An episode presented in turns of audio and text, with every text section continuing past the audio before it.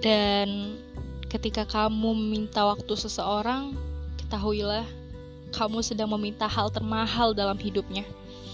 Karena dia, aku, pun kamu memiliki waktu masing-masing yang tidak bisa ditambah apabila telah habis.